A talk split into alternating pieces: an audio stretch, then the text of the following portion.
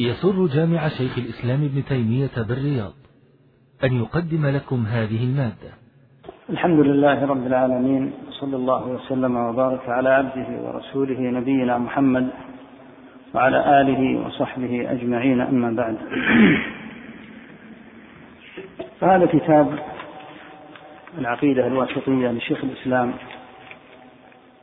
ابن تيمية رحمة الله تعالى عليه.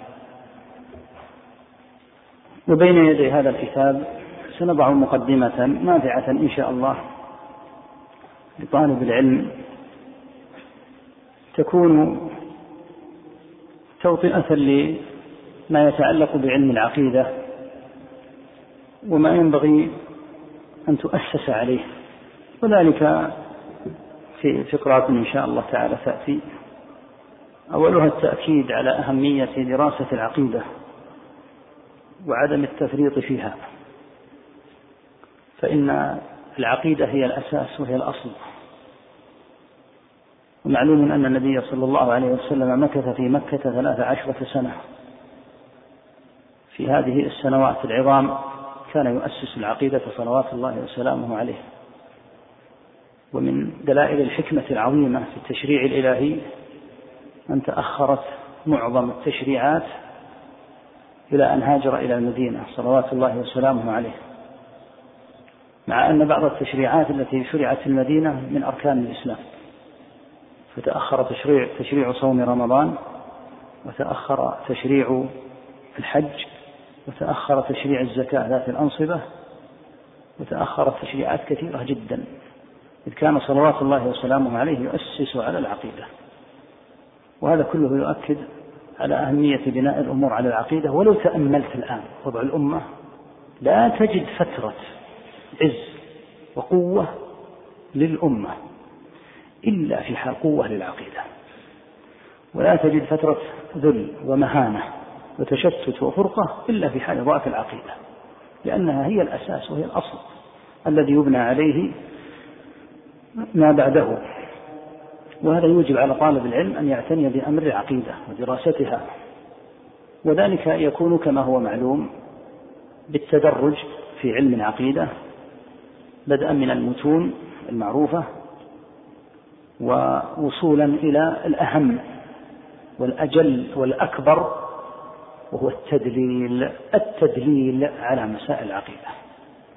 لا يوجد أحد على وجه الأرض يستطيع أن يقول اعتقدوا كذا لأني أقوله نهائيا كائنا ما كان كما يأتي إن شاء الله. العقيدة في القرآن والسنة وفي إجماع السلف رضي الله تعالى عنهم وأرضاهم. فلا بد من العناية بدراسة علم العقيدة مما سيأتي إن شاء الله تعالى الكلام على شيء منه الآن بإذن الله. الأمر الآخر هذه العقيدة هي عقيدة أهل السنة. ويأتي الكلام بإذن الله تعالى أيضا في كلام الشيخ رحمه الله على أن كلمة أهل السنة ينبغي أن تضبط ويعرف الإطلاقان.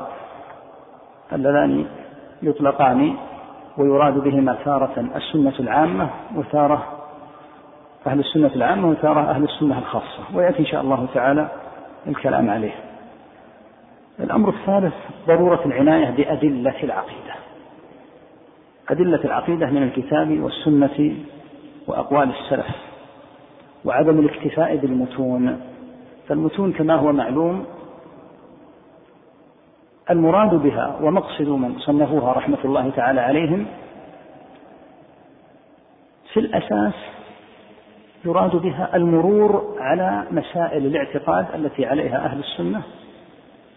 ولهذا قد تخلو المتون قد تخلو من التدليل لأن من صنف هذا المتن مراده من طالب العلم أن يعرف مسائل الاعتقاد إجمالا لينتقل إلى المرحلة التي بعدها وهي التأسيس لهذه المسائل بربطها بالأدلة.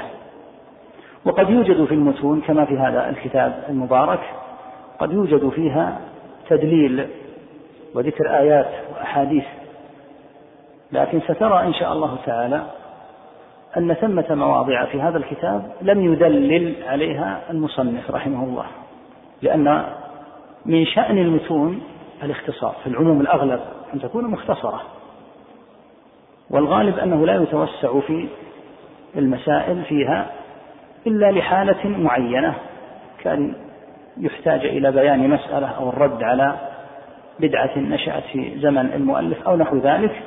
لكن الأصل أن مرادهم أن يمروا على مسائل الاعتقاد أو أن يصنفوا متنا في مسألة من العقيدة مسألة محددة من العقيدة يراد بيانها بجميع فروعها كمسألة توحيد العبادة كما فعل الشيخ محمد بن عبد الوهاب رحمه الله تعالى في كتاب التوحيد. معظم ما في كتاب التوحيد تركيز على تأصيل توحيد العبادة والتحذير من ضده وهو الشرك وإن كان ذكر أشياء أخرى متعلقة أيضا بالأسماء والصفات والقدر وغيرها لكن مراده الأساس هو توحيد العبادة فينبغي أن يلاحظ هذا وهو أهمية بناء العقيدة على التدليل من كتاب الله تعالى ومن سنة نبيه صلى الله عليه وسلم.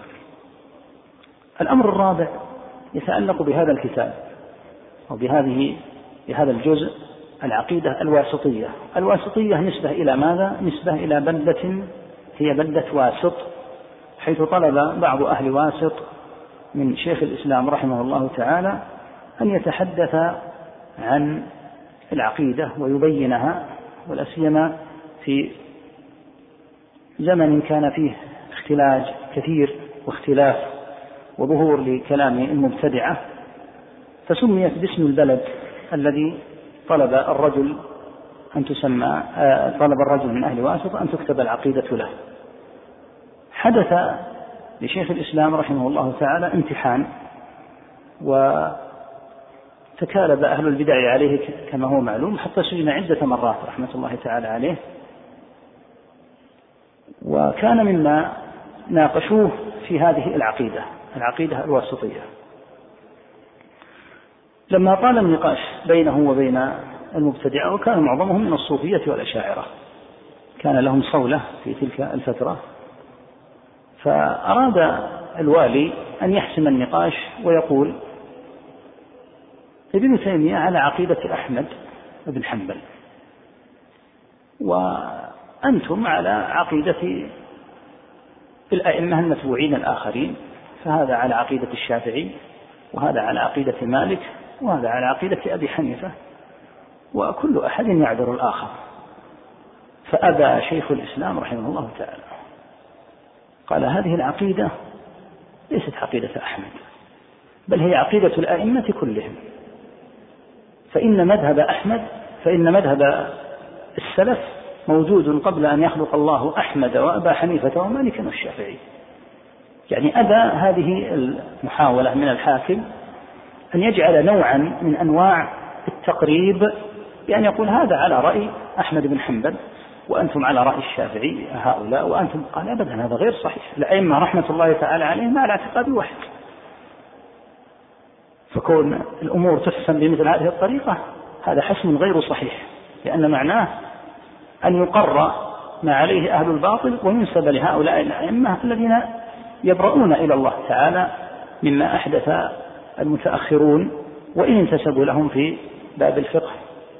وهذه مسألة عظمت الفتنة بها الحقيقة. الفتنة عظمت جدا بهذه المسألة. حيث وجد من ينتمي إلى الأئمة رحمهم الله تعالى في المذهب الفقهي ولكن اعتقاده على خلاف مذهب هؤلاء الأئمة. وقد بين ذلك شيخ الإسلام رحمه الله تعالى في المجلد الأول من الاستقامة.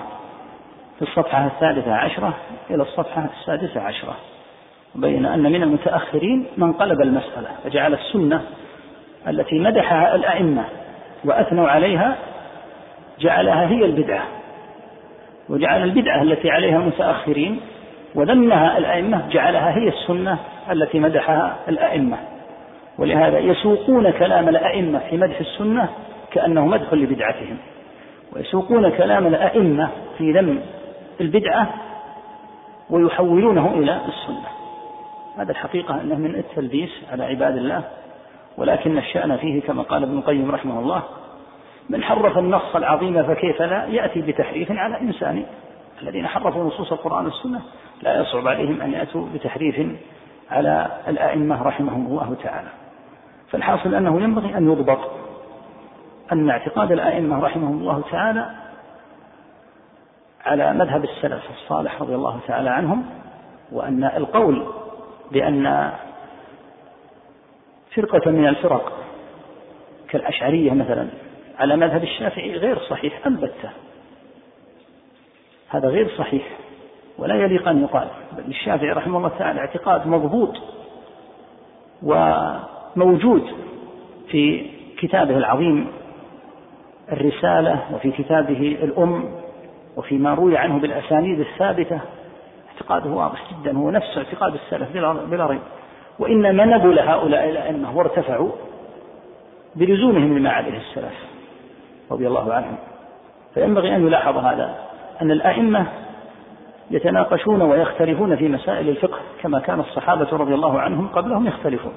أما الاعتقاد فلا يصح فيه الاختلاف. الاعتقاد هو اعتقاد السلف كما قال شيخ الإسلام. فإن مذهب السلف كان موجودا قبل أن يخلق الله أحمد ومالكا والشافعية وأبا حنيفة. ولهذا قال في موضع نفيس جدا رحمه الله قال لم يأخذ أهل السنة من أحمد حرفا واحدا في الاعتقاد. لا شك في هذا لا ارتاب طالب العلم في هذا. نحن لا نأخذ العقيدة لا من أحمد ولا من غير أحمد. مستحيل أن تؤخذ العقيدة من أحمد بن حنبل. العقيدة قبل أحمد بن حنبل. نبل أحمد ونبل الشافعي ومالك والسفيانان والبخاري ومسلم وأمثالهم نبلوا لأنهم استمسكوا بهذه السلف الصالح. ولو جاءوا بعقيدة على خلاف عقيدة السلف لكانوا من المبتدعة وحاشاهم رضي الله تعالى عنهم وأرضاهم. فالاعتقاد لا شك أنه مؤسس على طريقة السلف الصالح رضي الله تعالى عنهم وأرضاهم. وهو الذي ينبغي أن يقرر ولهذا قلنا إنه ينبغي أن يعرف في المتون وأن يدلل عليه. حتى يكون طالب العلم على بصيرة. ومن أكثر ما ننبه عليه ونحرض طلبة العلم عليه أن يستفيدوا ويقتنوا الكتب العقدية المسندة الكتب التي تروي الاعتقاد عن السلف. فيروي لك المصنف بسنده العقيدة عن الصحابة ويروي بسنده العقيدة عن التابعين حتى تؤسس تأسيسا صحيحا لأنه لو قال لك قائل هذه العقيدة الواسطية ابتدع فيها ابن تيمية بدعا لا أساس لها وقال إنها من كلام السلف. كيف ترد عليه؟ تقول الاعتقاد قبل ابن تيمية كما أنه قبل أحمد وقبل مالك وقبل الشافعي. فأروي لك الاعتقاد عن النبي صلى الله عليه وسلم في المقام الأول بعد القرآن قطعا وأروي لك أن هذا هو الاعتقاد عن الصحابة. وعن التابعين وعن أئمة الإسلام قبل أن يوجد ابن تيمية ثم تأخذ الواسطية وغير الواسطية وتجعلها منظرة على طريقة السلف الصالح فتجد أن العقيدة الواسطية على نفس ما عليه السلف الصالح. وهذا يحتاج منك إلى العناية بالكتب المسندة العقدية. ومن أنفسها كتاب شرح أصول الاعتقاد للالكائي رحمه الله تعالى والشريعة. للآجري والسنة لعبد الله بن أحمد والسنة لابن أبي عاصم والسنة للخلال وأمثالهم وهكذا أيضا ما يتعلق بعقيدة الأئمة كالبخاري والترمذي والنسائي وابن ماجه وأبي داود. أين نجد عقيدتهم؟ نجد عقيدتهم في كتبهم هم فإذا أردت أن تعرف عقيدة البخاري رحمه الله تعالى في القدر انظر كتاب القدر في صحيح البخاري. عقيدته في التوحيد انظر كتاب التوحيد في صحيح البخاري. عقيدته في الإيمان انظر كتاب الإيمان في صحيح البخاري. وهكذا. ما يتعلق بأبي داود ما يتعلق بابن ماجه رحمه الله وغيرهم. تعرف عقيدتهم من خلال تراجمهم. التي ترجموا عليها الترجمة الدالة على أنهم على طريقة أهل السنة. فتتأسس هنا تأسيسا كبيرا. حاصله أن هذه العقيدة مبنية على كتاب الله وعلى سنة نبيه صلى الله عليه وسلم وعلى ما عليه السلف الصالح رضي الله تعالى عنهم وأرضاهم. وبناء عليه فإن أهل السنة لا ينتسبون في هذا الزمن ولا ما بعده ولا ما قبله لا ينتسبون إلا إلى السنة. فأهل السنة ينتسبون إلى السنة ولهذا التسميات التي يتسمى بها أهل السنة إذا تأملتها تجدها تجدها تسميات غير ضيقة فاسمهم أهل السنة أهل الحديث أهل الأثر أي أنهم يرجعون في هذا إلى ما كان عليه النبي عليه الصلاة والسلام.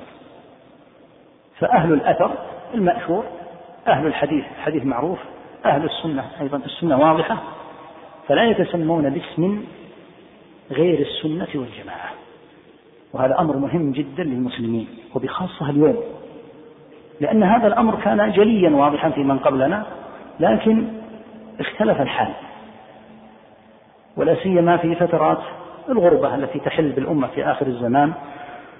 ووجود من يحاول أن يجتهد هنا وهناك ليجمع الأمة على درب يرى أن فيه شيئا من سعادتها ونجاتها فيقال لا تجمع الأمة إلا على السنة.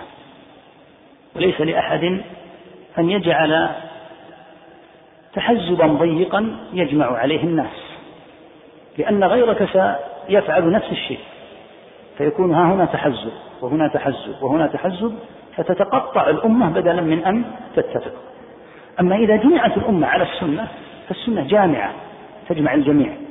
لكن إذا ارتضينا بهذه التحزبات الضيقة فلا شك أن في هذه الحالة نضر من حيث قد نظن أننا ننفع. شك أن بعض الناس يظن أن هذه الطريقة تنفع لكن الواقع أنها تضر ولهذا لا نرتضي أي تسمية سوى التسمية بالسنة. قال صلى الله عليه وسلم فادعوا المسلمين بما سماهم الله به المسلمين المؤمنين عباد الله. حديث هذا صحيح. رواه أحمد والترمذي والنسائي. انظر ماذا أمر به النبي صلى الله عليه وسلم. قال الله تعالى هو سماكم المسلمين. فالنبي صلى الله عليه وسلم يقول فادعوا المسلمين بما سماهم الله. المسلمين المؤمنين عباد الله. بما تتميز هذه التسميات؟ لأنها جامعة. تسمية على الإسلام تسمية على الإيمان تسمية على العبودية لله عز وجل. ولهذا كان السلف يؤكدون على أمر التسمية. وأن ينتسب المسلمون إلى الإسلام وإلى السنة. فلما سئل أبو بكر بن عياش رحمه الله تعالى من السني؟ من هو السني؟ قال الذي إذا ذكرت الأهواء لم يتعصب لشيء منها. هو من أهل السنة فإذا ذكر الهوى الفلاني أو الهوى الفلاني لا يتعصب لشيء منها. سئل الإمام مالك رحمه الله من أهل السنة؟ قال الذين ليس لهم لقب يعرفون به. لأن كلمة أهل السنة كافية في التعريف. لكن تريد أن تكون من أهل السنة وتتسمى داخل أهل السنة باسم كلمة أهل السنة كافية. إن وعيت عظم قدر هذه هذا الاسم. وسئل رحمه الله تعالى ما السنة؟ السؤال الأول من أهل السنة؟ السؤال الآن عن السنة. ما السنة؟ قال ما لا اسم له. ما لا اسم له إلا السنة. تريد أن تعرف ما هي السنة؟ السنة هي السنة. ما نستطيع أن نعرف السنة إلا بالسنة. قال ابن القيم رحمه الله تعالى بيانا لكلام مالك يعني أن أهل السنة ليس لهم ليس لهم اسم ليس لهم اسم ينسبون إليه سواها. في زمن عمر بن عبد العزيز رحمه الله الخليفة العادل بلغه أن أناسا من المسلمين تداعوا إلى الحلف. تداعوا إلى الحلف. فيما بينهم أرادوا أن يجعلوا مثل الحلف. فكتب رحمه الله تعالى كتابا يذكر فيه بنعمة الإسلام ووجوب التآخي على الإسلام وحده وترك التداعي إلى أي حلف سواه. وقال رحمه الله تعالى وأنا أحذر كل من سمع كتابي هذا ومن بلغه أن يتخذ غير الإسلام حسنا. أو دون الله ورسوله والمؤمنين وليجة. تحذيرا بعد تحذير. وتذكيرا بعد تذكير وأشهد عليهم الذي هو آخذ بناصية كل دابة والذي هو أقرب إلى العبد من حبل الوريد. يقول لا تتداعوا فيما بينكم إلى أحلاف ضيقة. حلف الإسلام والسنة هو الذي ينبغي لزومه بحيث يكون الخارج عن هذا الإسلام خارج إلى الكفر أو الخارج عن السنة يكون خارجا إلى بدعة. لكن إذا قلت أنا من أهل السنة ولي اسم وقال غيرك أنا من أهل السنة ولي اسم تقطعت السنة وضاعت الناس في هذه السبل. ومن نفيس الآثار الواردة في هذا الباب أن مطرف بن عبد الله وهو من كبار التابعين وأبوه الصحابي الجليل عبد الله بن الشخير رضي الله عنه. مطرف كان في يأتي مجلس زيد بن صوحان. وفيه علم ووعظ. جاء إليهم مرة وإذا بهم قد كتبوا كتابا فيما بينهم. قالوا فيه.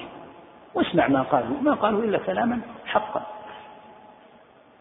الله ربنا ومحمد نبينا والقرآن إمامنا.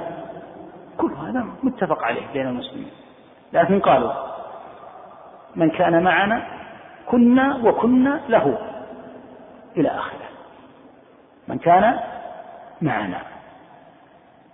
يقول وكانوا قريبا من الثلاثين فمروا بالكتاب يقولون لكل حاضر تقر بهذا فيقول نعم. ثم الذي بجانبه تقر بهذا فيقول نعم. حتى أتوا إلى مطرف. وكان غلاما وهو أصغر الموجودين.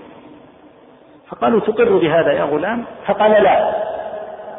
استعظموا هذا الكلام. الله ربنا ومحمد نبينا والقرآن إمامنا كيف يقول هذا الصبي؟ لا. فقال زيد لا تعجلوا على الغلام لا تستعجل حتى يتأكد ينظر ماذا يريد. ما تقول يا غلام؟ قال إن الله قد أخذ علي عهدا في كتابه فلن أحدث عهدا سوى العهد الذي أخذه الله عز وجل علي قال فرجع القوم من عند آخرهم ما أقر به أحد. يعني شعروا مع أن مطرف رحمه الله تعالى هو أصغر الموجودين وكان غلاما خاطبونه ما تقول يا غلام. لكن من طلب الحق لا يكترث هل أتاه الحق من طريق غلام أو من غيره؟ إذا أحدث مثل هذا في ثلاثين ثم أحدث في أربعين كتاب آخر ثم أحدث في مثلهم كتاب آخر من كان معنا كنا معه. ومعنى ذلك أن من لم يكن معنا نكون ضده هذا المعنى. قال يكفيني العهد الذي أخذ الله تعالى علي يسعني يسعكم يسع أمة محمد صلى الله عليه وسلم كلها. قال فرجعوا من عند آخرهم أدركوا أن ما صنعوه غير غير صواب وليس بسليم. فهذا ما نؤكد عليه. غرض السلف أن يكون المسلمون أمة واحدة. لا تخرق هذه الأمة بهذه التحزبات الضيقة ولا بهذه الدعوات والانتماءات بل يلزمون جماعة واحدة. ويصبرون على ما يوجد في الجماعة من الخلل والمنكرات مع السعي في إزالتها. والإنكار على أصحابها داخل نطاق الجماعة. فالمسلم الموفق كالغيث حيثما وقع نفع. فتجد مصداق هذا متى؟ إذا توفي طالب العلم والآمر بالمعروف والنهي عن المنكر وجدت فراغا كبيرا جدا قد خلفه. لما؟ لأنه كان يعلم جاهلا يذكر غافلا ينكر منكرا يأمر بمعروف داخل الجماعة. فتكون داخل الجماعة تأمر بالمعروف تنهى عن المنكر داخل الجماعة. التي قال صلى الله عليه وسلم من فارق الجماعة قيد شبر مات ميتة جاهلية. فيصبر على الجماعة. معلوم أن الجماعة قد يوجد فيها ظلم ويوجد فيها تعدي ويوجد فيها ما أخبر عليه الصلاة والسلام من الأثرة الاستئثار بالشيء العام يستأثر به. من لا يحل له أن يستأثر به لأنه أمر عام. فأمر عليه الصلاة والسلام بالصبر ولزوم الجماعة مع وجود هذه الأثرة. قال ابن مسعود رضي الله عنه فيما ثبت عنه ما تكرهون في الجماعة خير مما تحبون في الفرقة. الذي تكرهونه من في الجماعة أنت الآن في الجماعة تلاحظ أشياء تبغضها من منكرات ظاهرة وبعضها عسر إنكاره وبعضها تجذر وتعمق وبعضها يتكرر المؤمن الذي يخاف الله يكرهها ويخاف من عاقبتها أن يعاقب بسببها لكنك تنكرها داخل الجماعة. هذه الأشياء التي تنكرها وتكرهها ما تكرهون في الجماعة خير مما تحبون في الفرقة. لو أنها والعياذ بالله صارت فرقة الوضع في الفرقة أسوأ من هذه الأشياء التي تكرهها لأن الفرقة شر وعذاب. فهذا مما ينبغي أن يلاحظ وأن يحرص عليه لكن ينبغي أن يكون طالب العلم حكيما عاقلا. هذه التحزبات أيها الإخوة التي وقعت في الأمة هي وقعت في الأمة منذ مدد طويلة. ومن دعوا إليها غلفوها بغلاف من الحرص على الأمة والدأب. فينبغي أن يكون طالب العلم حكيما عاقلا. ينبغي أن يحرص على انتشال هؤلاء الذين وقعوا في التحزب بطريقة العقلاء بطريقة الحكمة لأن هذه التحزبات قد ضربت جذورها في أنحاء الأمة. فلا تتصور أنت أنك ستزيلها بكلمتين أو بثلاثة أو بكتاب أو بكتابين. تحتاج في مثل هذه الأمور إلى شيء من الصبر والتأني وأعلم أن من طبيعة من يتحزب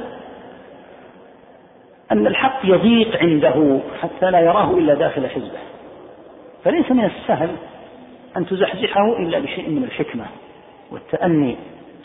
ولهذا بعض من يقاومون بالتحزب ليتهم لا يقاومونه لأنهم لا, يزيد لا يزيدون المتحزبين إلا عنادا وإصرارا لأنهم غير حكماء ما أعطوا الحكمة فليتهم كفوا. وتركوا مثل هذه المجالات للحكيم الذي يحسن التعامل مع هذه الأمور هذه الأمور أيها الأخوة التي تجذرت في الأمة وتعمقت. ينبغي أن تزال بنوع من الحكمة. وخذ هذا المثال لأن من طبيعة الشاب من طبيعة الشاب الفوران ومن طبيعة الشاب أنه إذا أحب الأمر أنه يصر عليه إصرارا. فإذا أتيته بعنف أتاك بأعنف وأعنف. من طبيعته أصلا أنه من طبيعة الشاب أنه عنف وأنه بعيد عن الحكمة وعن البصيرة. فإذا وجد من لا يتعامل معه التعامل الحكيم فإنه قد يزيد عنادا. ومقصود المنكر للمنكر مهم جدا فيما يطلع الله عليه في قلبه التحزب منكر. لكن نقصد هذا الذي يقاوم التحزب ما هو؟ ينبغي أن يكون قصده بيان الحق والرفق بهؤلاء لينتشلوا لا أن يكون قصده أن يفرغ كلمات يصيح بها ويتلفظ بها ثم يذهب. ثم تكون كلماته هذه مثل السم الزعاف. كلمات غير مضبوطة. كلمات بعضها فيها تعدي على حدود الشرع. إلى حد استخدام الألفاظ المحرمة شرعا والتي فيها نوع حتى من التدني. والعبارات التي وصلت إلى حد التسفل هذا ليس علاجا هذا بمثابة سكب البنزين على النار. هؤلاء لا يحسنون وغير موفقين. ولهذا انظر إلى تعامل أهل العلم الراسخين كيف أن في دعوتهم شيء من الرحمة. كل من وقع في خطأ في معصية في بدعة فينبغي أن تلاحظ أمر الرحمة فيه لأن بعض هؤلاء وقعوا فيه ولا سيما أقصد في مجال البدع وقعوا فيها يظنون أنهم على سبيل صحيح. فإذا أتاهم الحكيم الموفق المسدد لا شك أن ذلك أدعى لأن يستجيبوا. فإن لم يستجيبوا فإنه يقيم الحجة عليهم. أما الصراخ والعويل والألفاظ النابية هذه أخوة لا تنفع لا تبني وليست من الهدي السليم الصحيح. ولهذا أضحت هذه المسائل مسائل بمثابة النار المشتعلة. ينبغي أن تطفأ هذه النار بهدوء بتعقل. ولو جربت أسلوب الحكمة والرزانة وأسلوب نقل كلام السلف هو الذي نؤكده على طلبة العلم. انقل كلام السلف انقل مثل هذه العبارات التي قلنا. أثرها كبير جدا لأن السلف الأمة مجمعة على أنه محل التقدير والرفعة. فتنقل هذا الكلام عن السلف. وتترفق بالخلق. الشباب بحاجة إلى شيء من الرفق ومن أنفس ما مر من تعامل السلف رضي الله عنهم مع الشباب أن صلة بن أشيم رضي الله عنه كان من العباد المشاهير ورجل طاعن في السن كبير. مر أحد الشباب بأصحاب صلة وهو مسبل إزاره يسحبه. فأراد أصحاب صلة أن يتلفظوا عليه وأن ينالوه بألسنتهم فقال صلة أتركوه أنا أكفيكم فذهب إليه هذا الرجل المسن الكبير وقال له بحول العبارات يا ابن أخي لي إليك حاجة. أنا عندي حاجة أنا عندي طلب. فقال الشاب نعم. وما هي؟ قال أن ترفع إزارك. فقال الشاب نعم وكرامة عين. يعني أبشر.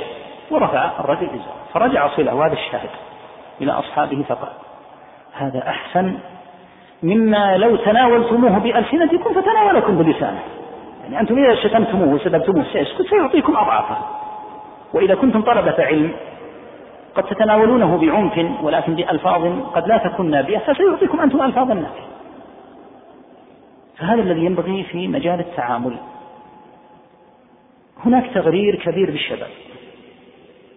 وهناك سنوات طويلة جدا مرت على هؤلاء الشباب قل أن يسمعوا فيها شيئا مما ينبغي أن يسمعوه من أمر التحزب ووجوب أن تجتمع في الأمة على جماعة. فحتى توصل هذا الصوت أوصله بحكمة واعرضه بأحسن ما يكون من العرض لأن الحق قوي في في ذاته هو قوي. فينبغي أن يحمل في طبق نظيف وفي أسلوب سليم حتى تتقبله النفوس. أما إذا حمل الحق في أسلوب سيء فهو كالطعام اللذيذ الذي يوضع في طبق متسخ. فينبغي أن يلاحظ هذا وأن يترفق بالناس وأن يسعى إلى إزالة مثل هذه الأمور بالروية وبالحكمة. وكل من جرب عرف الفرق كل من جرب هذا الأسلوب أو هذا الأسلوب يجد الفرق كبيرا جدا في الناس.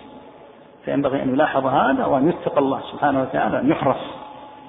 يحرص طالب العلم يحرص الداعي إلى الله على لا تكون المسألة كلمات يعبر عنها ويخرج ما في مكنونه ويمضي. لا لا بد أن تسبق هذه الكلمات بنية صالحة.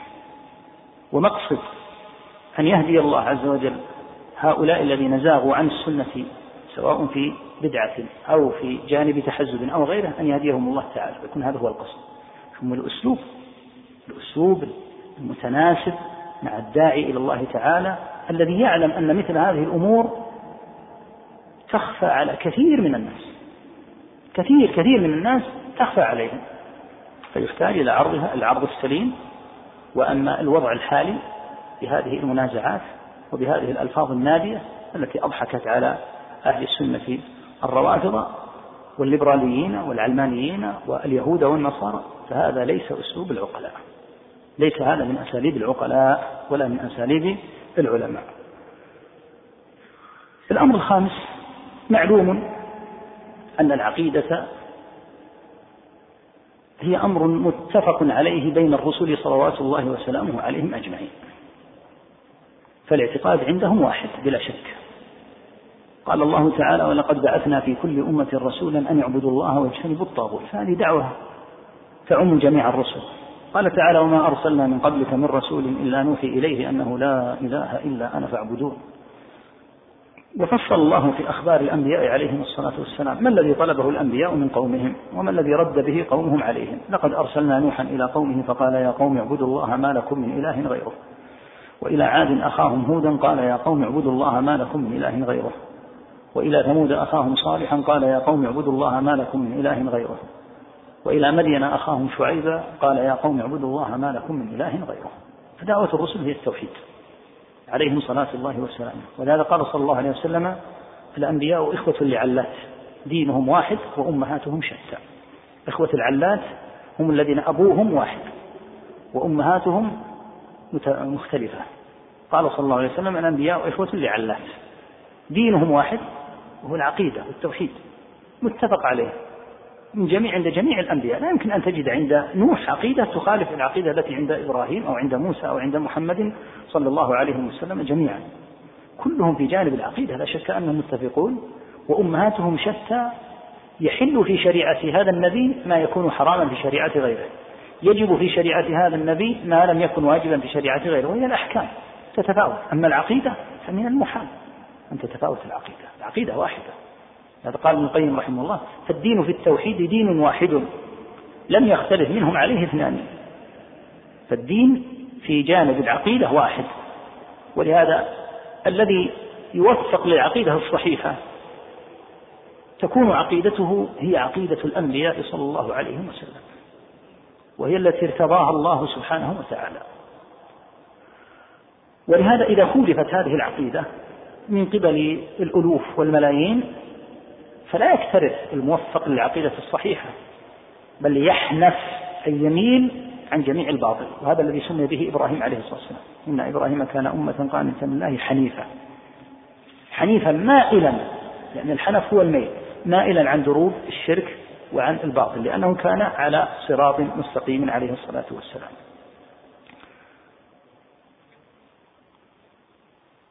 شيخ الإسلام هنا ركز رحمه الله تعالى في الواسطية كثيرا جدا على جانب التوحيد. وإن كان ذكر رحمه الله القدر وذكر الصحابة رضي الله عنهم وذكر مسائل أخرى لكنه ركز على التوحيد كثيرا جدا وبالذات توحيد الأسماء والصفات. وسنذكر إن شاء الله تعالى كلاما عنه الآن. يقول فيما يتعلق بالتوحيد تعريفه هو إفراد الله بما يختص به. هذا هو التوحيد. إفراد الله بما يختص به. وما الذي يختص الله تعالى به؟ يختص بأمور ثلاثة. الربوبية والألوهية والأسماء والصفات. ولهذا ما هو الشرك؟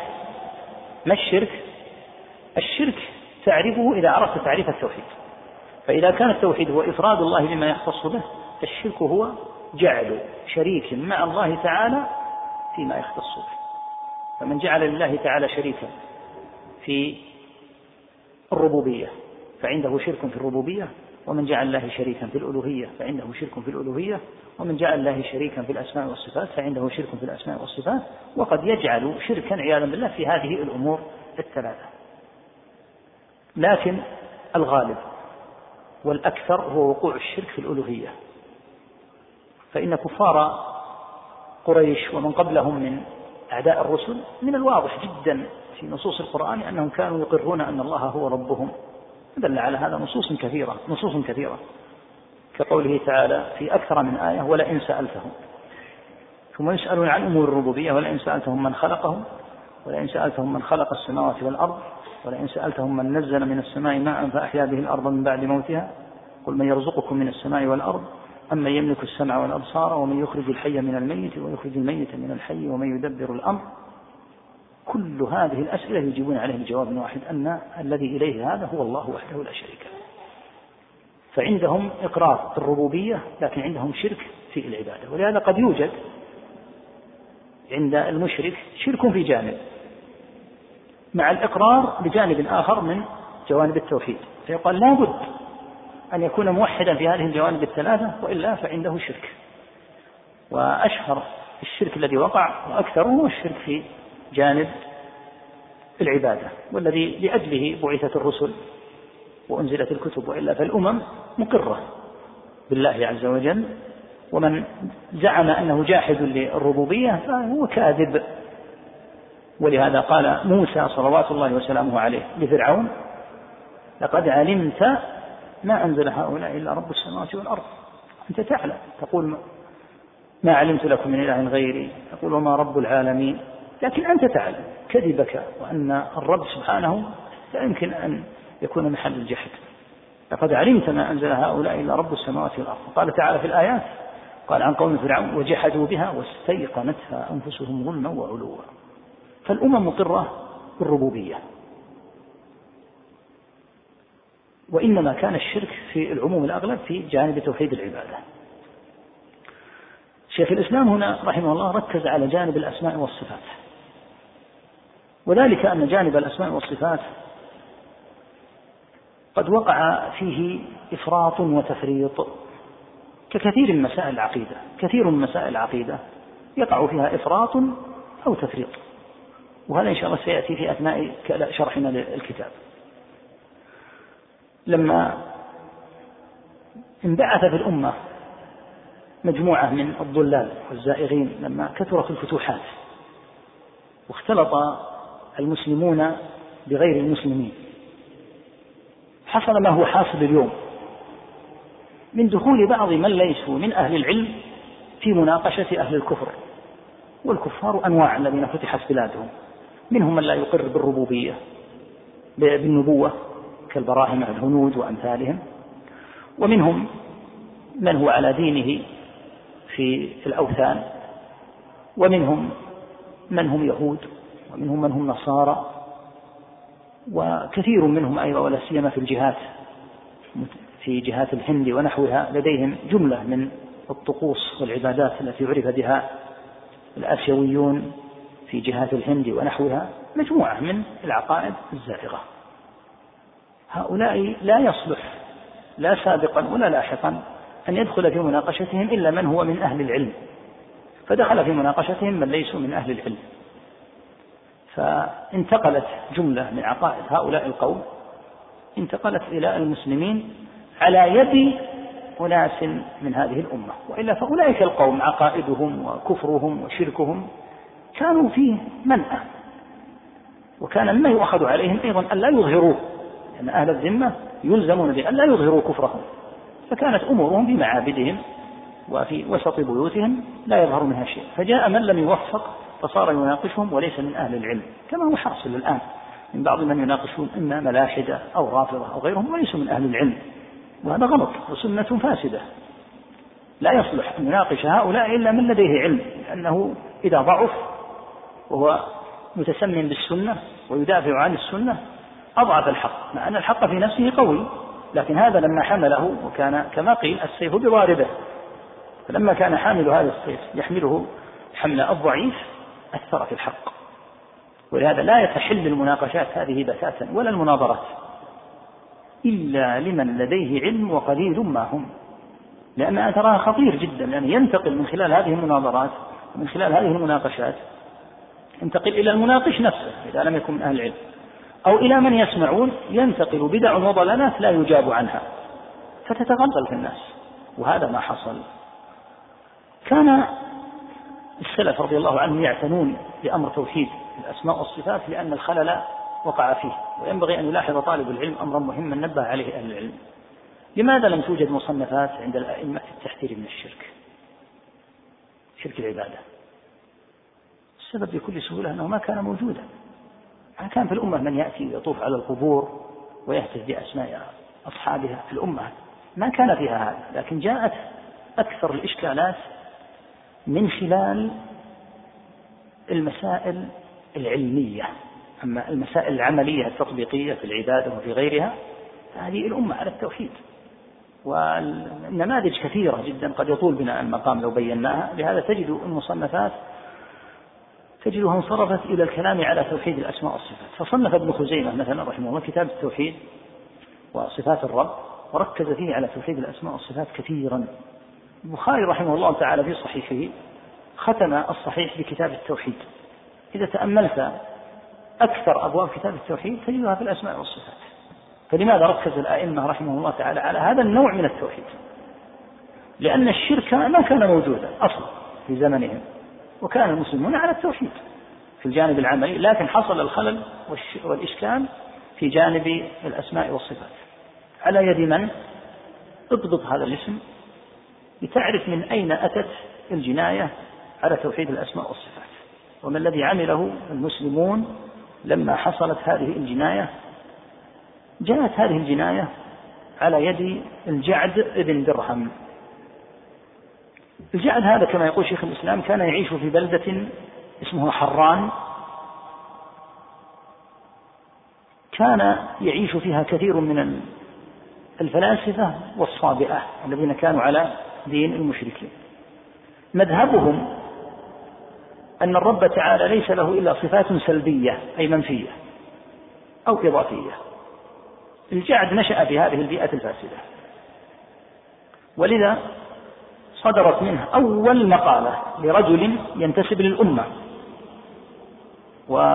يشهد أن لا إله إلا الله وأن محمد رسول الله. ويقول إنه مسلم. صدرت منه هو أول مقالة فيها نفي للصفات. أما قبله فلم يكن هناك ولله الحمد من ينفي الصفات. لا قطعا لا من الصحابة ولا من التابعين رضي الله عنهم. ومع أنه وجدت بدع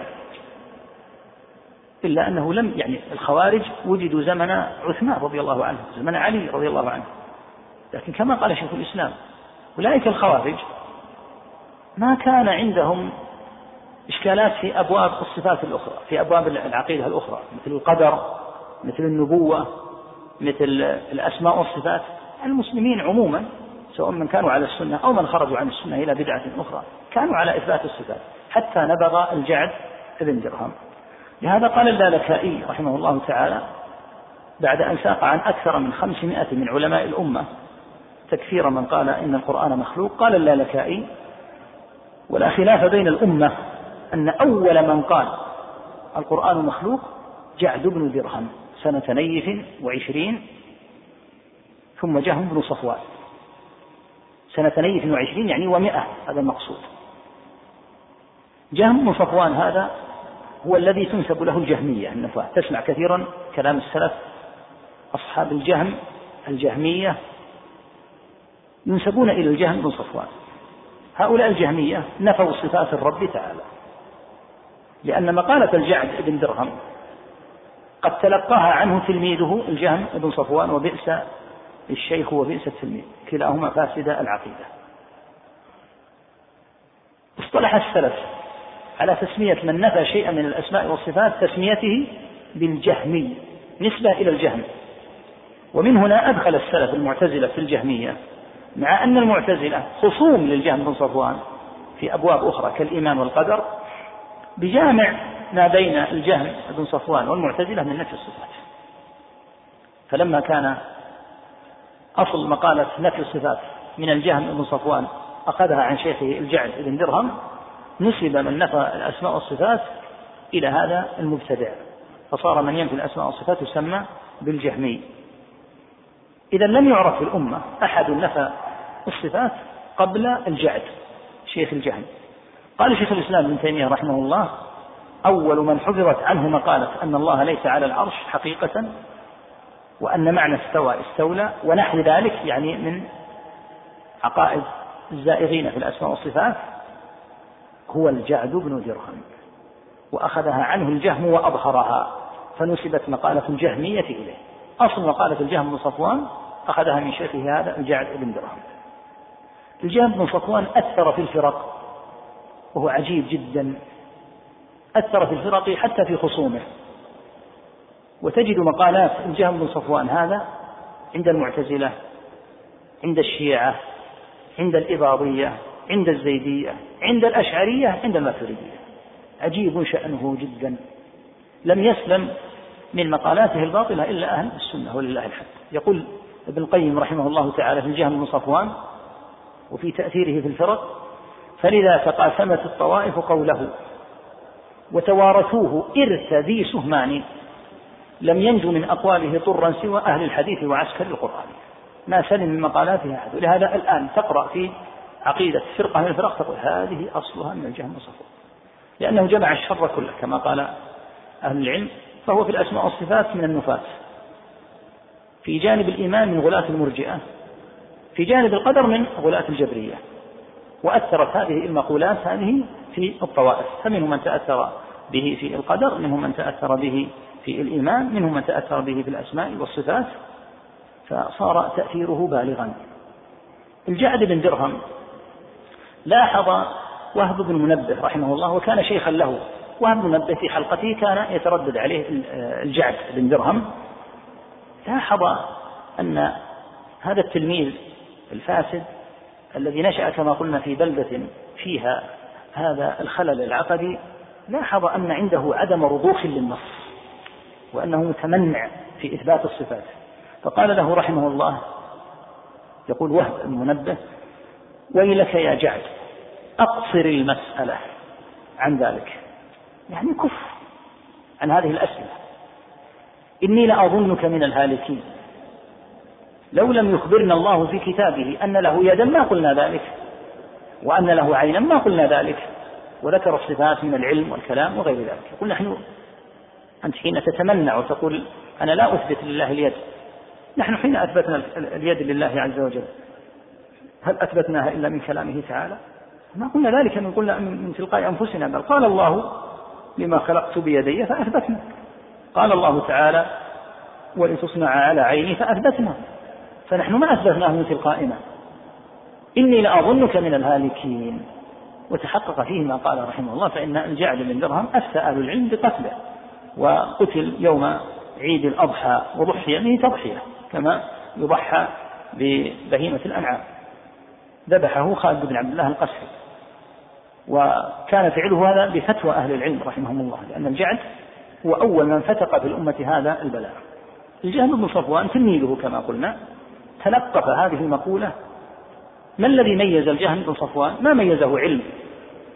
قال السلف لم يكن الجهم بن صفوان من أهل العلم ولم يكن ذا مجالسة. حتى ما كان يجالس أهل العلم.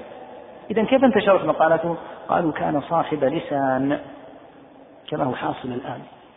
من أناس ليس عندهم علم شرعي بل لم يدرسوا علم الشريعة ولهم تأثير كبير للأسف في الأمة.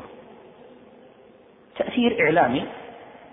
رجل يؤثر هذا التأثير الكبير ويتبعه جموع غفيرة من الناس وهو ليس من أهل العلم. ما الذي جعله يسحر هؤلاء الناس؟ لسانه. اللسان له تأثير كبير. هكذا كان الجهم بن صفوان فتأثر بهذه البلايا وبهذه الأباطيل تأثر به كثير. ولهذا ذكر البخاري رحمه الله ذكر قبله الإمام أحمد يدلك على جهل هذا الرجل بالعلم أنه ناظر طائفة من كفرة الهند يدعون السمنية. وهذا لما قلنا إنه يدخل في المناظرات هذه من ليس من أهل العلم. فلما ناظروه شك عياذا بالله لأنه جاهل وترك الصلاة أربعين يوما. شاكا في الله نسأل الله العافية. قال أهل العلم فنحت الشيطان في هذه الفترة التي ترك فيها الصلاة نحت اعتقاده. ثم خرج باعتقاده الخبيث المبني على دليل يسمى دليل الحدوث وانتشر هذا الدليل وأثر ولا يزال تأثيره إلى اليوم في الطوائف الضالة. وهو الذي جرد شيخ الإسلام وغيره من أهل العلم رحمه من قبله ومن بعده الرد عليه.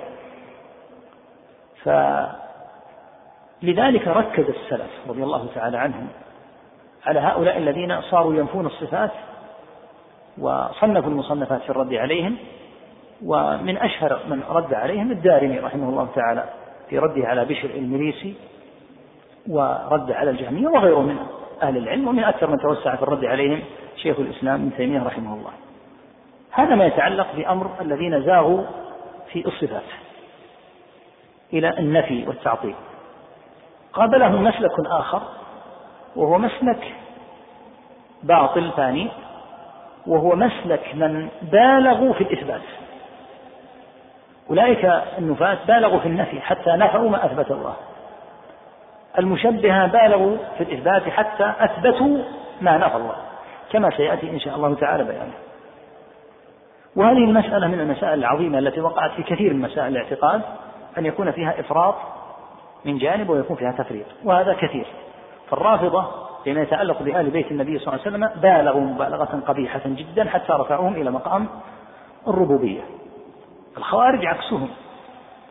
أساءوا جدا في سادة من سادات آل البيت كعلي رضي الله عنه والحسن والحسين رضي الله عنهم وبالغوا فيهم المبالغة المنكرة حتى كفروا عليا وقتلوه رضي الله عنه وأرضاه.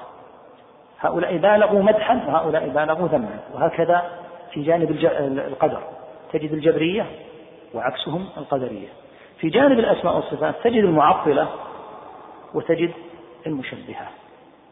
لهذا صار هذا البلاء في كثير من مسائل الاعتقاد. ولو تأملت مسائل الاعتقاد لوجدتها على هذا النحو على هذا الحد.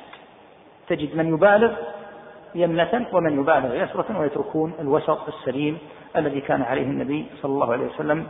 ولهذا قال أبو حنيفة رحمه الله تعالى أتانا من المشرق رأيان خبيثان جهم معطل ومقاتل مشبه كلاهما خرجا من بلدة واحدة. جهم من المعطلة مقاتل عكسه من المشبهة لا يثبت فقط يثبت ويبالغ في الإثبات حتى يشبه صفات الله تعالى بصفات المخلوقين هذا الصنيع في رد البدعة ببدعة مقابلة هو صنيع السفهاء وليس صنيع العلماء. البدعة ترد بالسنة ما ترد البدعة في أن تنظر ماذا قالوا فتقول بضده. هذا يزيد الشر. لأن البدعة إذا وجدت يرد عليها بالسنة. أما أن تأتي بدعة فتقابلها بدعة أخرى في جانب آخر ويتقابل هؤلاء المتهورون والسفهاء هذا يبالغ في جانب وهذا يبالغ في جانب كلهم يبتعدون عن الوسط الذي كان عليه النبي صلى الله عليه وسلم ودلت عليه النصوص. علماء الأمة انبروا للرد على أهل الضلال من جميع الطوائف سواء من النفاة أو من المشبهة. والرب سبحانه وتعالى في كتابه من الردود عليهم ما لعله يأتي إن شاء الله تعالى بيانه الآية العظيمة المحكمة التي هي قاعدة خذها قاعدة في الأسماء والصفات وهي قوله تعالى ليس كمثله شيء وهو السميع البصير. يأتينا إن شاء الله الكلام على شرحها وأنها فيها نفي ما نفى الله وإثبات ما أثبت الله. النفاة يركزون دائما ولو تلاحظ كتب أهل الضلال تجد هذه الآية يأتي القسم الأول منها. تقرأ في كتب المعتزلة في كتب الأشاعرة في كتب الماتريدية في كتب عموم الجهمية تجد هذه الآية ليس كمثله شيء ولا تكمل في كثير من الأحيان. لهذا الإمام أحمد رحمه الله لما ورده الخطاب خطاب المأمون الذي أمر وألي بغداد أن يلزم أحمد بمقولتهم كان فيه ليس كمثله شيء. فقال أحمد رحمه الله وهو السميع البصير.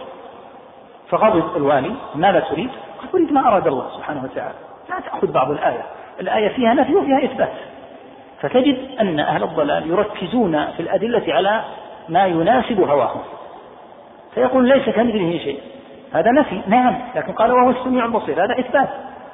ويأتينا أن مذهب أهل السنة رضي الله تعالى عنهم وأرضاهم وثبتنا على منهجهم أنه جمع النصوص ففيها نفي وفيها إثبات. فالله سميع بصير ليس كمثله شيء وليس المقصود ليس كمثله شيء في السميع البصير. إذا ما الفائدة من الإثبات؟ فالآية فيها نفي وفيها إثبات وفيها رد على المعطلة وعلى المشبهة معا. قوله ليس كمثله شيء رد على الممثلة الذين يقول إن الله تعالى صفاته مثل صفاتنا. وقوله وهو السميع البصير فيه إثبات وأن الله تعالى السمع ولله البصر ليس لكن ليس سمعه وبصره تعالى كسمع وبصر المخلوقين. وبه نعلم ختما لهذه المقدمة. أن الأسماء والصفات فيها ثلاثة طرق. الطريق الأول طريق رسل الله صلى الله عليه وسلم. وطريق السلف الصالح رضي الله عنهم وموجزه ومختصره إثبات ما أثبت الرب لنفسه أو أثبتت الرسل صلى الله عليه وسلم لربهم تعالى. ونفي ما نفى الرب عن نفسه أو نفته الرسل صلى الله عليه وسلم عن ربهم. مثال ذلك النصوص فيها إثبات العلم السمع والبصر والقدرة والإرادة والمجيء في القيامة والنزول في الثلث الأخير من الليل والاستواء على العرش فيأتي أهل الحق ويثبتون هذه الصفات لأن النصوص قد أثبتتها. النصوص فيها نفي نفى الله عن نفسه الظلم والتعب ونفى عن نفسه الغفلة ونفى السنة سبحانه والنوم فيأتون إلى ما نفى الله فينفونه.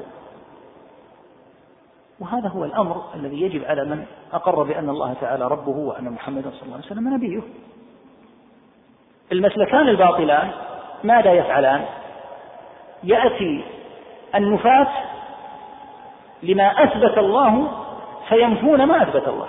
فلهذا سموا بالنفاة فيأتون إلى ما أثبت الله من الاستواء أو السمع أو البصر. أو النزول ما أثبته النبي صلى الله عليه وسلم لربه تعالى أو غيره. فينفونه مع أن النصوص أثبتته.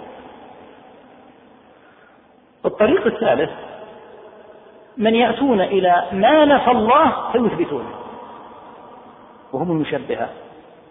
الممثلة يقول تعالى ليس كمثله شيء. فيقولون سمع الله مثل سمع المخلوق. يد الله مثل يد المخلوق. مع أن الله تعالى يقول ليس كمثله شيء. فصار الزيغ في مسلكين. والحق في المسلك الذي كان عليه النبي صلى الله عليه وسلم ورسل الله ومن لزم طريقهم إثبات ما أثبت الله ونفي ما نفى الله. أهل الباطل يميلون كما سيأتينا في الكلام على الإلحاد في أسماء الله. إما أن يأتوا إلى ما أثبت الله فينفوه.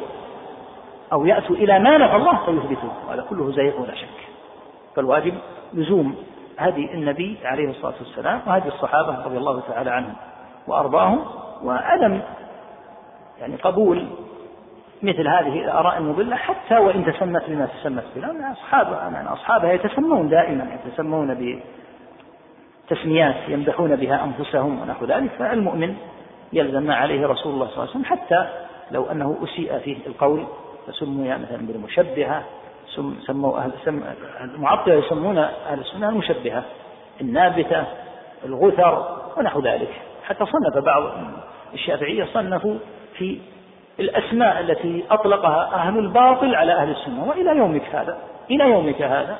وأهل الكفر ينسبون أهل السنة وأهل الإسلام إلى مثلا إلى التطرف إلى الإرهاب مع أن الإسلام جلي واضح ما فيه تعدي ولا فيه ظلم أو تجني وفيه رعاية للعهود لكن كونكم تسمون هذا تطرفا أو إرهابا لأنكم يهود أو نصارى أو ملاحدة لا نتزلزل عن ديننا لأجل أن ديننا لم يرق لكم. نثبت كما قال تعالى فإن آمنوا بمثل ما آمنتم به فقد اهتدوا وإن تولوا لا تقدم تنازلات. وإن تولوا فإنما هم في شقاق فسيكفيكهم الله. أن تثبت. أما أن أنواع التسميات التي تطلق من هنا أو هنا الشيعة يطلقون على السنة ناصبة. القدرية يطلقون على أهل السنة مجبرة. المعطلة يطلقون على أهل السنة مشبهة. السني ما يكترث مثل هذه الأمور. يثبت على الحق ويلزم ما دلت عليه النصوص في غير ما إفراط ولا تفريط ويلاحظ أمرا مهما جدا أن يكون على هدي صحيح. أن يكون فعلا على طريقة رسول الله صلى الله عليه وسلم وعلى طريقة السلف ثم ليعيروا بما شاءوا وليتهموا بما شاءوا. ولم تسلم الرسل صلى الله عليه وسلم حتى نسلم نحن. سميت الرسل بالأسماء القبيحة واتهموا بالتهم القبيحة أجل الله تعالى مقامهم. سموا بالسحرة بالكذابين بالمجانين بالشعراء لم يكترثوا ولم يتزلزلوا. المهم أن تكون على بصيرة. فإذا كنت على بصيرة فلا تكترث بأي تسمية تسمى بها وستستمر التسميات هذه. كل فترة تتلون وتتجدد لا يكترث المسلم السني. هذه مقدمة دعا إليها الحال. بقية الأيام إن شاء الله تعالى وأيضا يعني ما تبقى من الوقت فنبدأ إن شاء الله في مقدمات الكتاب. والشرح سيكون غالبا في يعني فيه نوع من التوسط. لا هو بالمسهب ولا هو بالموجز إن شاء الله تعالى. سم. بسم الله الرحمن الرحيم. والصلاة والسلام على أشرف الأنبياء والمرسلين نبينا محمد وعلى آله وصحبه أجمعين. اللهم اغفر لنا ولشيخنا وجميع المسلمين. قال شيخ الإسلام رحمه الله الحمد لله الذي أرسل رسوله بالهدى ودين الحق ليظهره على الدين كله وكفى بالله شهيدا. في بعض النسخ أنه بدأ بالتسمية رحمه الله تعالى فقال بسم الله الرحمن الرحيم. وقولك بسم الله الرحمن الرحيم تقدر بفعل متأخر. يعني بسم الله الرحيم بسم الله الرحمن الرحيم أبدأ. بسم الله الرحمن الرحيم أبدأ. وينبغي أن يلاحظ من يصنف ومن يخطب البدء بسم الله من البدع والضلالات التي وردتنا من أهل الكفر والإلحاد من الغربيين والشرقيين وتأسى بهم من ليسوا من أهل الحكمة ولا الرشاد. أن تبدأ الكتب بلا تسمية ولا حمد. لا يلزم أن يبدأ مثلا خطبة الحاجة. قال أين خطبة الحاجة؟ ليس لزاما. لكن قبل أن يبدأ في الكتاب يسمي الله تعالى. كان النبي صلى الله عليه وسلم إذا كتب كتابا يبدأه بالتسمية. بسم الله الرحمن الرحيم. من محمد رسول الله إلى هرقل عظيم الروم أسلم تسلم. فإن أبيت فإنما عليك اسم الأريسيين بسم الله الرحمن الرحيم. من محمد رسول الله إلى كسرى. أسلم تسلم إلى آخره فيبدأ بالتسمية. وفي كتاب سليمان عليه الصلاة والسلام لما كتبه لملكة اليمن قال إنه من سليمان وإنه بسم الله الرحمن الرحيم. يسمى الله تعالى. قولك بسم الله الرحمن الرحيم قلنا إنه يقدر بفعل متأخر. بسم الله الرحمن الرحيم أبدأ. مزية ذلك هو الحصر. يعني كانت تقول لا أبدأ إلا بسم الله الرحمن الرحيم. يأتي الكلام إن شاء الله على ما يتعلق بمثل هذه الأسماء عند الكلام على الرحمة. ثم قال الحمد لله. الحمد هو الثناء على المحمود. والله تعالى يحمد لأمرين. الأمر الأول لكمال صفاته سبحانه وتعالى وعظم وجلالة أسمائه. الثاني لنعمه سبحانه. وأكثر الناس يغفل عن الأول. يحمد الله لكمال صفاته سبحانه وتعالى ويحمد لأسمائه العظام. الثاني وهو حمد الله على نعمه هذا هو المعروف عند يعني عموم المسلمين. والحمد يكون لله تعالى على ما قام به من الصفات العظام وعلى أسمائه تبارك وتعالى فيحمد عليها سبحانه وتعالى وهو أهل للحمد. والله تعالى يحب المدح سبحانه يحب الحمد. وهو أهل الحمد أعظم من يحمد هو الله ولا يمكن أن يكون في مدحك لربك سبحانه وتعالى إلا الحق إذا مدحته سبحانه باللائق. ولهذا قال تعالى الحمد لله رب العالمين تعريف وتعليم لعباده.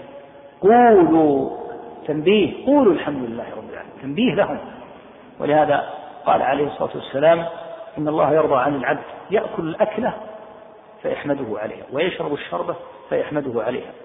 وقال عليه الصلاة والسلام لرجل قال طلب منها أن يذكر أبياتا من الشعر في حمد الله قال إن ربك يحب الحمد فأعظم من يحمد هو الله سبحانه وتعالى على أسمائه وصفاته وعلى نعمائه عز اسمه الحمد لله الذي أرسل رسوله بالهدى ودين الحق. يأتي الكلام إن شاء الله على الرسل والكلام على معنى الرسالة والفرق بين النبي والرسول بإذن الله تعالى لاحقا. أرسل رسوله بالهدى ودين الحق. الهدى يراد به العلم النافع ويراد بدين الحق العمل الصالح. فالله تعالى أرسل الرسل بهذين الأمرين العظيمين. بالعلم النافع وبالعمل الصالح. ولهذا من سلك هذا المسلك الذي جاءت به الرسل صلى الله عليه وسلم فإنه يوفق في دنياه ويسلم في آخرته لأنه يكون على علم وعلى عمل صالح. ليظهره على الدين كله يعني على الأديان جميع الأديان. وهذا وعد من الله سبحانه وتعالى أن يعلو هذا الدين لأن الظهور معناه العلو أن يعلو ويظهر هذا الدين على سائر الأديان. وأن يكون الإسلام هو الغالب. وقد وقع ذلك بحمد الله تعالى وسيقع لاحقا. وقع ذلك بحمد الله في تلك الفتوحات العظيمة التي كانت زمن الصحابة رضي الله عنهم ومبدأها بالفتوحات العظام زمن النبي صلى الله عليه وسلم حيث فتحت على المسلمين جزيرة العرب وكانت إلى عام ثمان إلى عام ثمان من الهجرة أكثر البلاد أكثر القبائل العربية على غير الإسلام. وكانوا يتربصون بالنبي صلى الله عليه وسلم وبقريش قالوا إن ظهر على قومه تبعناه لأن قريشا كانوا سادة العرب. فلما فتح الله على المسلمين عام ثمان مكة جاءت الوفود في العام التاسع. جاءت الوفود في العام التاسع وعام الوفود ودخلوا في الإسلام كما هو معلوم ثم النبي صلى الله عليه وسلم حج في العام العاشر حجة الوداع ثم في العام الحادي عشر بقي عليه الصلاة والسلام شهر محرم وصفر وتوفي صلوات الله وسلامه عليه في الثاني عشر من ربيع. فظهر الإسلام ولله الحمد ثم توالت الفتوح. ففتحت الجزيرة ثانية على يد أبي بكر رضي الله تعالى عنه في القبائل التي ارتدت. وكثير من قبائل العرب ارتدت إما ردة بادعاء نبوة غير النبي عليه الصلاة والسلام وإما بارتداد يتعلق بالامتناع عن أداء الزكاة. فقاتلهم الصحابة رضي الله عنهم مدة طويلة زمن أبي بكر حتى أتم الله تعالى إخضاع المشركين والمرتدين. ثم توالت الفتوح في زمن أبي بكر رضي الله تعالى عنه وأرضاه فتحت فتوحات عظيمة جدا في الشام. وفي العراق لكن كانت مدته عليه الرضوان قصيرة سنتان وبعض الأشهر. ثم توالت الفتوح العظام زمن عمر رضي الله تعالى عنه وأرضاه ودمرت دولة الفرس تماما. ولهذا الحقد الفارسي شديد جدا على عمر رضي الله تعالى عنه وأرضاه لأجل أنه فتح إيران عليه الرضوان. ولهم في هذا عبارات دنسة نجسة. يذكرون فيها أن بغضهم لعمر لأنه فتح إيران بهذا الصراحة وبهذا الوضوح. فانتهت ولله الحمد. تلك الشركيات والضلالات وفتحت بلاد الروم وبلاد الفرس ثم توالت الفتوحات أيضا زمن عثمان رضي الله تعالى عنه وأرضاه حتى وصلت إلى مواضع بعيدة جدا لأن عمر رضي الله عنه كان متوقفا في قتال البحر. يخشى أن المسلمين يصابون لأنهم غير متدربين عادة على القتال البحري. فلما جاء عثمان رضي الله عنه عزم على القتال البحري ففتحت قبرص وفتحت بلاد واسعة جدا. جزء منها في أوروبا وفي غيرها ثم توالت الفتوح لاحقا. فأظهر الله تعالى دينه. ثم لما حصل التخاذل عما بين عليه الصلاة والسلام من العلم والعمل انتكس وضع الأمة انتكاسا إلى ما هو حاصل الآن ولكن لا يرتاب لأن النصوص جلية وواضحة وثابتة عنه عليه الصلاة والسلام في أن الله تعالى سيعز هذا الدين وستكون الغلبة بلا ريب. لأهل الإسلام لكن الشأن كل الشأن في تحقيق ما قال تعالى وعد الله الذين آمنوا منكم وعملوا الصالحات ليستخلفنهم في الأرض كما استخلف الذين من قبلهم وليمكنن لهم دينهم الذي ارتضى لهم إلى آخر الآية. فأن يلتزم المسلمين الإيمان كما بينه عليه الصلاة والسلام والعمل الصالح. ويقول هنا من نص الآية أرسل رسوله بالهدى ودين الحق. إذا لزمت الأمة الهدى الذي كان عليه رسول الله صلى الله عليه وسلم ولزم الدين الحق وهو العمل الصالح الذي كان عليه صلوات الله وسلامه عليه. نصر الله عز وجل الأمة كما نصرها في مواطن فيها ضعف ولقد نصركم الله ببدر وأنتم أذلة. فالنصر موكول إلى الله تعالى أمره والأمة عليها أن تتقي الله تعالى وتحسن الإعداد. ومن أعظم الإعداد الإعداد العقدي والإعداد في حسن التعامل مع الله تعالى فلا يرتاب. أن الأمة إذا لزمت هذا أن الله تعالى يعود عليهم بالنصر ويفتح لهم كما فتح لمن كان قبلهم. نعم. وأشهد أن لا إله إلا الله وحده لا شريك له إقرارا به وتوحيدا. وأشهد أن محمدا عبده ورسوله صلى الله عليه وسلم تسليما مزيدا. هذه الشهادة العظيمة شهادة بان لا إله إلا الله والمراد بهذه الكلمة أن لا معبود حق إلا الله. ولهذه الكلمة العظيمة شروط ينبغي أن يلاحظها طالب العلم يقصر المقام الآن ويقل عن ذكرها. شروط سبعة ذكرها الناظم في قوله علم يقين وإخلاص وصدقك مع محبة وانقياد والقبول لها والقبول لها. هذه سبعة شروط. لأن تقال لا إله إلا الله عن علم وعن يقين وعن إخلاص. وفصل أهل العلم المراد بها والأدلة على لا إله إلا الله ومعناها موجودة في القرآن فتضمنت نفيا وإثباتا. قولك لا إله نفي وقولك إلا الله إثبات. ودل على هذين الركنين آيات كثيرة في القرآن كقوله تعالى فمن يكفر بالطاغوت ويؤمن بالله فقد استمسك بالعروة الوثقى. العروة الوثقى هي لا إله إلا الله. من يكفر بالطاغوت وهو المعبود من دون الله تعالى هذا قولك لا إله. ويؤمن بالله هذا الإقرار. به سبحانه وتعالى وحده لا شريك له وهو قولك إلا الله. فمن يكفر بالطاغوت ويؤمن بالله فقد استمسك بالعروة الوثقى. وأشهد أن محمدا عبده ورسوله. الشهادة بالرسالة تتضمن أمرين اثنين هما ركنا الشهادة. الأمر الأول أن محمدا صلى الله عليه وسلم عبد من عباد الله. والركن الثاني أنه رسول. وقد جمع هذان الركنان في كثير من النصوص كقولك في التشهد أشهد أن لا إله إلا الله وأشهد أن محمدا عبده ورسوله. في التحيات يقولها المسلم عدة مرات في اليوم الواحد.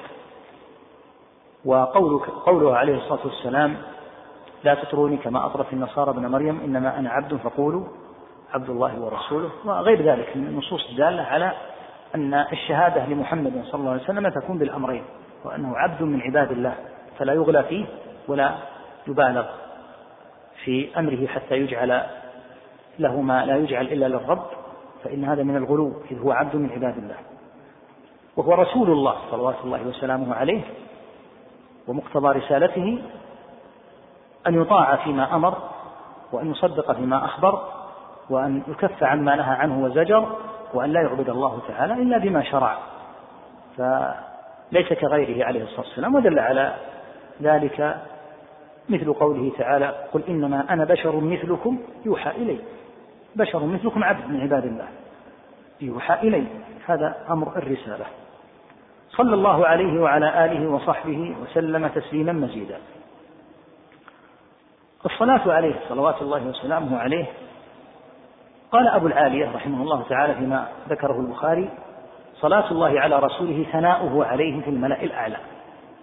فأنت تدعو الله عز وجل أن يصلي عليه صلوات الله وسلامه عليه وسلم تسليما مزيدا أي التسليم السلامة من الآفات. فأنت تدعو له عليه الصلاة والسلام بقولك الصلاة بحصول الخير وتدعو له بقولك وسلم بالسلامة من الآفات. فتجمع الأمرين.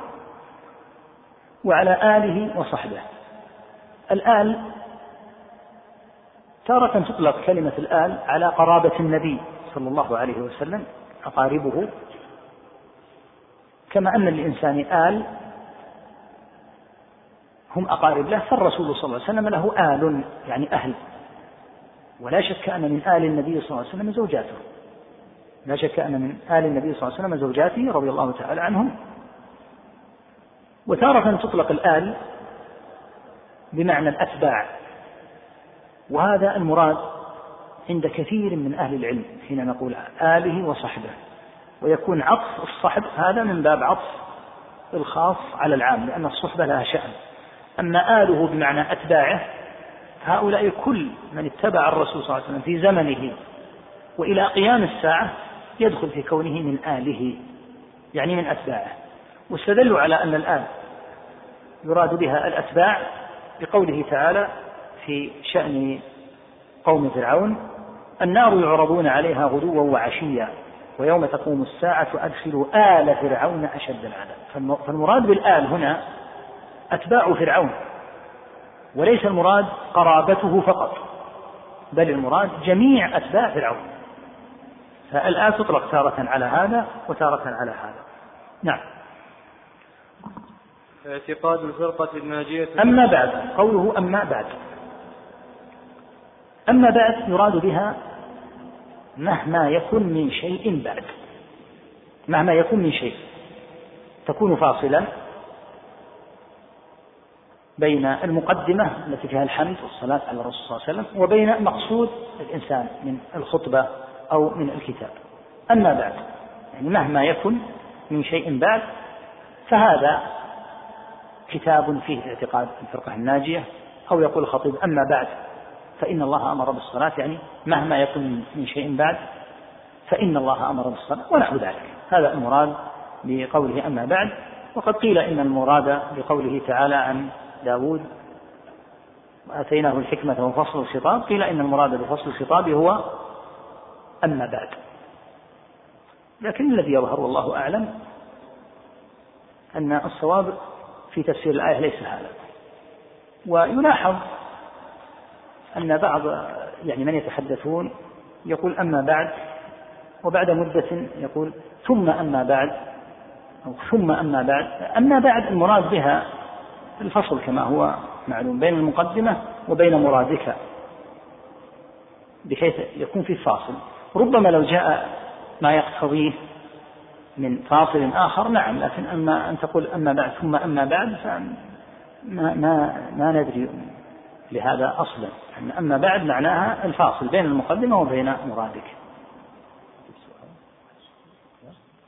والله تعالى أعلم وصلى الله وسلم على نبينا